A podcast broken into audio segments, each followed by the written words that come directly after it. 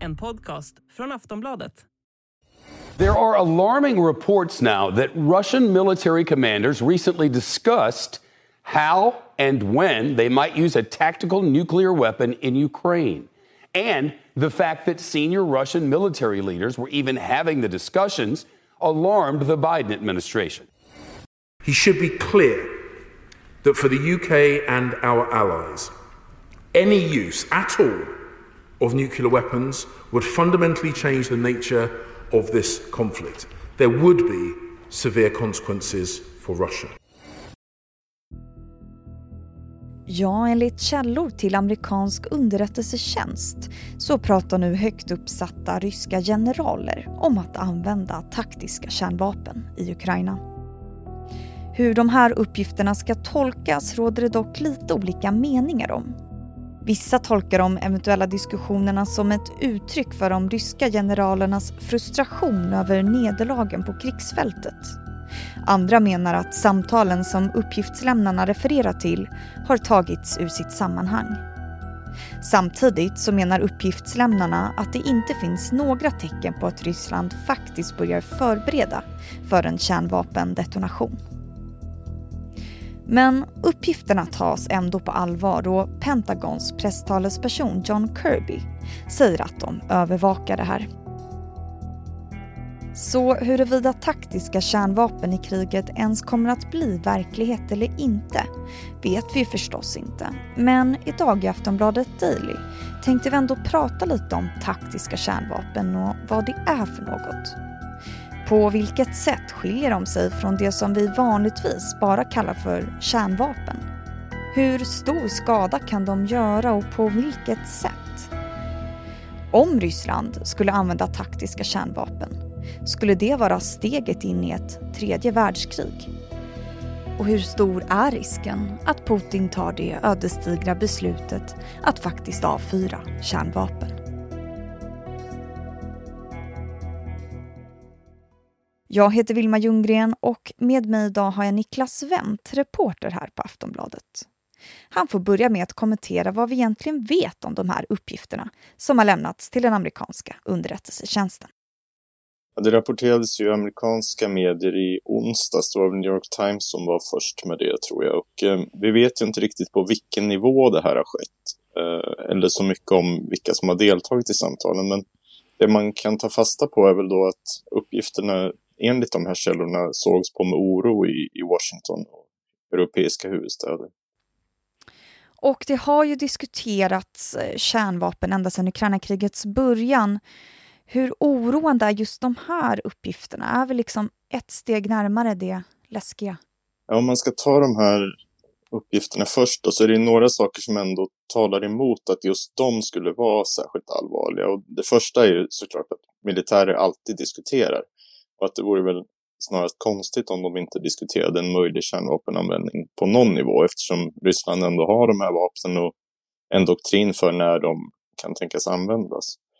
Eh, det andra är att Putin inte förefaller ha varit en del av den här diskussionen och eftersom det är Putin som till sist kommer bestämma när man, när man sätter in kärnvapen så hade det varit betydligt mer oroande om, om han också deltagit i den diskussionen. Eh, det finns heller inga tecken på att ryssarna har flyttat några kärnvapen eller gjort några andra förberedelser för att använda dem.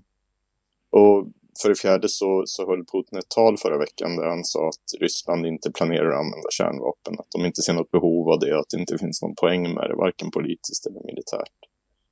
Men, men om man bortser från all, allt det där då, så, så är det klart att det finns fog för att se att vi är närmare en kärnvapenanvändning än på mycket, mycket länge. Eh, kanske någon gång sedan den senaste atombomben släpptes 1945. Mm. Uh, om, man, om man tänker sig den här traditionella liknelsen med en, med en eskalationstrappa som man, som man rör sig upp för mot kärnvapenanvändning så har ju Putin redan tagit flera steg upp och den som ändå är tydligt eskalerande det är den här mobiliseringen uh, av ryska civila, annekteringen av de här fyra regionerna i östra och södra Ukraina, utvidgade attacker mot Ukrainas energiinfrastruktur. Eh, och om det är så att Ryssland ligger bakom den här sprängningen av Nord Stream så, så är det en sak som också kan räknas in där i eskalationen. Så det är ändå ett väldigt allvarligt läge. Då. Men vad är då ett taktiskt kärnvapen till skillnad från när man bara pratar om kärnvapen? Ja, man brukar ju, det är väldigt brett att skilja mellan två typer av kärnvapen. Det är taktiska och strategiska. Strategiska är de här stora långräckviddiga robotarna som man avfyrar från silos eller flygplan och som, som existerar i rent avskräckningssyfte. För de är, de är så oerhört destruktiva att det är svårt att se dem användas utanför ett rent domedagsscenario. Taktiska kärnvapen är då lite mindre kraftfulla vapen typiskt sett. Som är tänkta att kunna användas mot en fiende på slagfältet. Så de har ja, typiskt sett lägre sprängverkan, kortare räckvidd. Men eh, en kryssningsrobot av eh, typen Kaliber som Ryssland har eh, med en kärnvapenstridsspets kanske har en räckvidd på 2000 kilometer. Så det är ändå väldigt långt. Det täcker in större delen av Europa från Kaliningrad. Sen är frågan hur, hur viktig den här skillnaden är egentligen. Eh, att använda kärnvapen överhuvudtaget är ju ändå att bryta ett tabu som hållit i 77 år. Och just det kanske är det viktiga steget snarare än hur stor sprängverkan det enskilda vapnet har. Men om man ponerar att ryssarna till exempel skulle skjuta iväg en kärnvapenstridsspets mot eh, Ukraina, eh, hur stor skada skulle den kunna göra? Ja, det, det beror ju på vilken sprängverkan det är. Alltså de här taktiska kärnvapnen finns ingen liksom allmän definition av hur, hur starka de är. Det kan gå från någon tiondels kiloton till 50 kiloton. Eh, den här bomben som USA släppte över Hiroshima hade en sprängverkan på ungefär 15 kiloton. Då. Så det är ändå väldigt destruktiva vapen. Eh, den kraftfullaste konventionella bomb som USA har använt för några år sedan, den som kallades MOAB, eller Mother of All Bombs, den hade en sprängverkan på 0,011 kiloton. Och det är liksom i nivå med de minst kraftfulla kärnvapen som någonsin tagits fram. Så de flesta som existerar idag är mycket starkare än så. Och eh, de, ja, de skulle göra en enorm skada som är ja, nästan svår att föreställa sig. Jag såg till exempel en illustration av att ett eh, taktiskt kärnvapen ändå skulle kunna slå ut en yta stor som Stockholm till exempel. Ja, men det skulle den nog kunna göra beroende på då, eh, hur stor sprängverkan den har. Men, men eh, chefen för det här fredsforskningsinstitutet SIPRI som heter Dan Smith som jag intervjuade här i, våras, han sa att två ryska stridsspetsar mot Stockholm skulle förstöra hela staden egentligen. Eh, det skulle bli en väldigt djup krater som skulle fyllas med vatten då, eftersom Stockholm på, ligger på öar. Och det skulle skapas ett enormt eldklot och en tryckvåg som rör sig då med 1200 km i timmen och totalt förstör alla byggnader inom en radie av 5 km från nedslagsplatsen. Så det är ju en väldigt omfattande förstörelse. Aftonbladet Daily är strax tillbaka.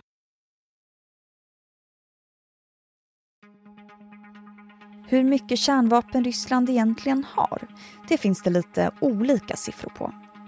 År 2019 så uppskattade Totalförsvarets forskningsinstitut att det ryska försvaret förfogar över cirka 700 taktiska kärnstridsspetsar. Är det mycket eller lite utifrån ett militärt perspektiv? Vi hör vad Niklas Wendt säger. Det beror lite på vad man jämför med. Jag har sett amerikanska uppskattningar som har fått det till 2000 och det är kanske inte så himla noga. Men både USA och Ryssland har ju över 5000 strategiska kärnvapenstridsspetsar var, även om det i USAs fall då är bara drygt 1700 som man kan använda då, eh, med hyfsat kort varsel. Eh, men det är klart att det är ganska många. USA har ungefär 100 taktiska kärnvapen förvarade i Europa. Så jämfört med det är 700 eller 2000 ganska mycket. Men det speglar ju också de här, hur olika starka de här makterna är så att säga. USA kan ju möta alla angrepp konventionellt och ändå förvänta sig att vinna. Men skulle Ryssland hamna i konflikt med NATO till exempel så skulle de ju hamna i ett väldigt stort underläge som de antagligen har större intresse av att kunna väga upp med kärnvapen. Och om vi eh, ser lite till oss här i Sverige. Om ett taktiskt kärnvapen avfyras mot Ukraina, kan eh, radioaktiviteten nå ända hit? Ja, det kan det nog. Om, om vinden ligger på i rätt riktning så att säga så, så kan nog radioaktivt nedfall föras in över Sverige. Men det är ändå ganska stort avstånd så Strålskyddsmyndighetens uppfattning är väl att man inte ska behöva gå ner i skyddsrum och äta jodtabletter och utrymma några områden eller sådär. Däremot så, så kan ju nedfallet kontaminera dricksvatten och livsmedel och framförallt kanske jordbruksmarker då, som gör att det ändå kan bli en indirekt påverkan på människor. Och vad skulle det innebära för liksom storpolitiken eh, om kärnvapen används? Är det då att vi går in i ett tredje världskrig? Ja, det är risken att det eskalerar väldigt snabbt och kraftigt. Det måste ändå vara överhängande då. Eh, och varje reaktion som sker på en sån användning kommer ju föda någon typ av motreaktion som gör att det väldigt snabbt blir svårt att göra någon sorts prognos runt det. Så det är ingen som riktigt kan förutse vad som kommer hända. Men mycket beror förstås på vad Ryssland gör, alltså vilken typ av kärnvapen de använder, var de spränger det, hur många som dör och skadas och allt sånt där. Eh, och det kommer ju påverka hur USA svarar då. Och USA har ju sagt att de, att de kommer att svara på ett sätt som blir förödande för Ryssland, men inte velat precisera det mer än så. Då. Men det som de flesta experter föreställer sig ändå att USA på något sätt kommer svara med konventionella vapen, förmodligen mot de ryska styrkorna i Ukraina då. Alltså inte avfyra egna kärnvapen. Men, men även det så drar ju in USA i kriget eh, och ett kraftfullt angrepp mot de ryska styrkorna som liksom sänker deras förmåga att vinna kriget kommer ju inte precis att minska risken för att Ryssland använder ytterligare ett kärnvapen. Det har man ju svårt att tänka sig. Så ja, man står ju inför en eskalationstrappa som ingen riktigt kan förutse och det är ju alltid en jättestor osäkerhet. Sen, sen vet man ju inte om svaret. Alltså, Barack Obama satte upp en röd linje för Syriens diktator Bashar al-Assad som, som gick vid användning av kemiska stridsmedel. Men när Bashar al-Assad använde kemiska stridsmedel så gick inte USA in militärt i Syrien i alla fall. Så det, det går ju aldrig riktigt att veta exakt vad som kommer hända. Vad innebär Sveriges eventuella NATO-medlemskap för vår inställning till kärnvapen? Det har ju varit lite kontroversiellt där.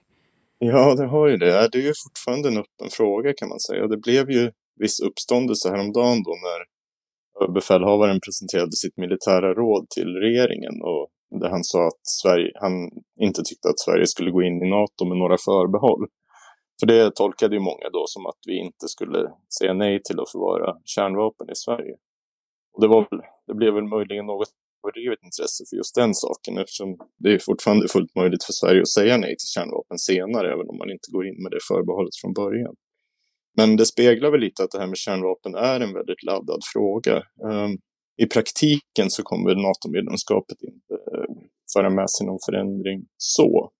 Däremot så är det så att om Sverige går med i NATO så binder vi oss till den här lite mera pragmatiska kärnvapenlinjen som går väl ut på ungefär att jo, ja visst, kärnvapen är dåligt och, och farligt, och, men eftersom alla andra har dem så måste vi också ha dem. Eh, det är väl ungefär så som är NATOs officiella hållning eh, i det där. Men du som kan det här, hur stor är chansen att Putin eh, kommer använda kärnvapen, tror du? Det är jättesvårt att bedöma. Det är ju den frågan som alla liksom ytterst brottas med i, i alla västländer när det gäller hur man ska förhålla sig till hela Ukraina-konflikten. Liksom var, var går den gränsen där Putin kan tänka sig att, att göra det? det jag, jag vågar inte se om det. Det, det är alldeles för svårt att, att säga och det, det kräver en tillgång till hans innersta som inte jag har. Du har lyssnat på Aftonbladet Daily med Niklas Wendt, reporter här på Aftonbladet. Jag heter Vilma Ljunggren och tack för att du har lyssnat så hörs vi snart igen.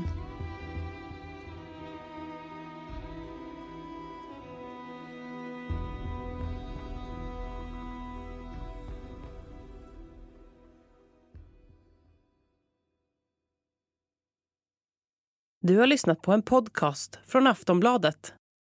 Ansvarig utgivare är Lena K Samuelsson.